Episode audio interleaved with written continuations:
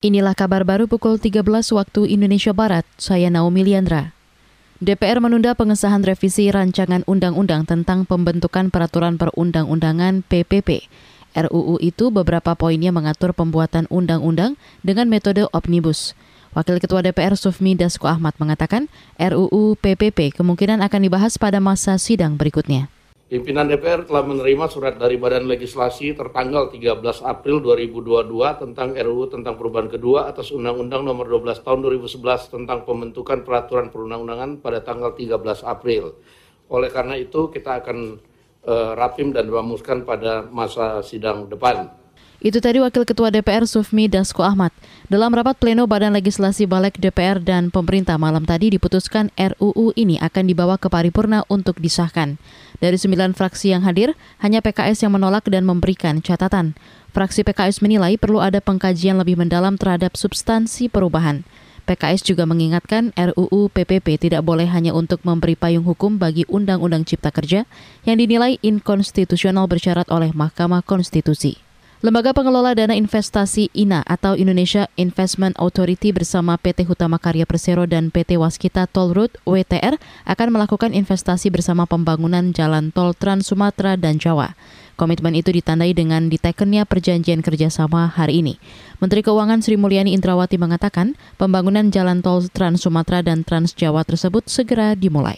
Hari ini kita akan menyaksikan INA melakukan penandatanganan perjanjian induk atau heads of agreement dengan PT Hutama Karya untuk rencana investasi bersama di sejumlah ruas jalan tol baik di, Sumat di jalan tol Trans Sumatera serta konfirmasi dimulainya transaksi dengan PT Waskita Toll Road untuk rencana investasi bersama di sejumlah ruas jalan tol di Trans Jawa.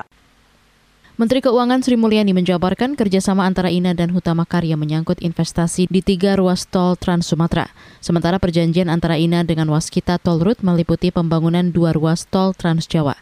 Sri Mulyani menyebut ini merupakan transaksi investasi jangka panjang yang aman dan memberikan pendapatan yang stabil. Kita ke Jawa Timur. DPRD Provinsi Jawa Timur meragukan naiknya indeks kesalehan sosial yang dilaporkan pemerintah provinsi dalam laporan pertanggungjawaban kerja 2021. Anggota DPRD Jawa Timur Amar Saifuddin mengatakan, meski indeks kesalehan sosial naik, namun pemerintah provinsi dianggap gagal merawat toleransi. Salah satunya karena masih terjadi kekerasan beragama. Misalnya insiden penurunan plakat Masjid Muhammadiyah di Desa Tampo, Kecamatan Celuring, Kabupaten Banyuwangi. Jadi kalau ketika kesolehan sosial masyarakat Jawa Timur itu 66,33 persen, dan di situ ada uh, indikator yaitu solidaritas sosial, toleransi dan macam-macam. Nah, hmm. harusnya kejadian insiden tampo itu tidak boleh terjadi. Itu tadi anggota DPRD Jawa Timur Amar Saifuddin. Dari laporan keterangan pertanggungjawaban atau LKPJ Pemprov Jatim, IKS naik menjadi 66,3 persen. Beberapa variabel yang diukur dalam IKS adalah kemampuan Pemprov menjaga solidaritas sosial dan toleransi antar umat beragama. Saudara, demikian kabar baru KBR. Saya Naomi Liandra, undur diri.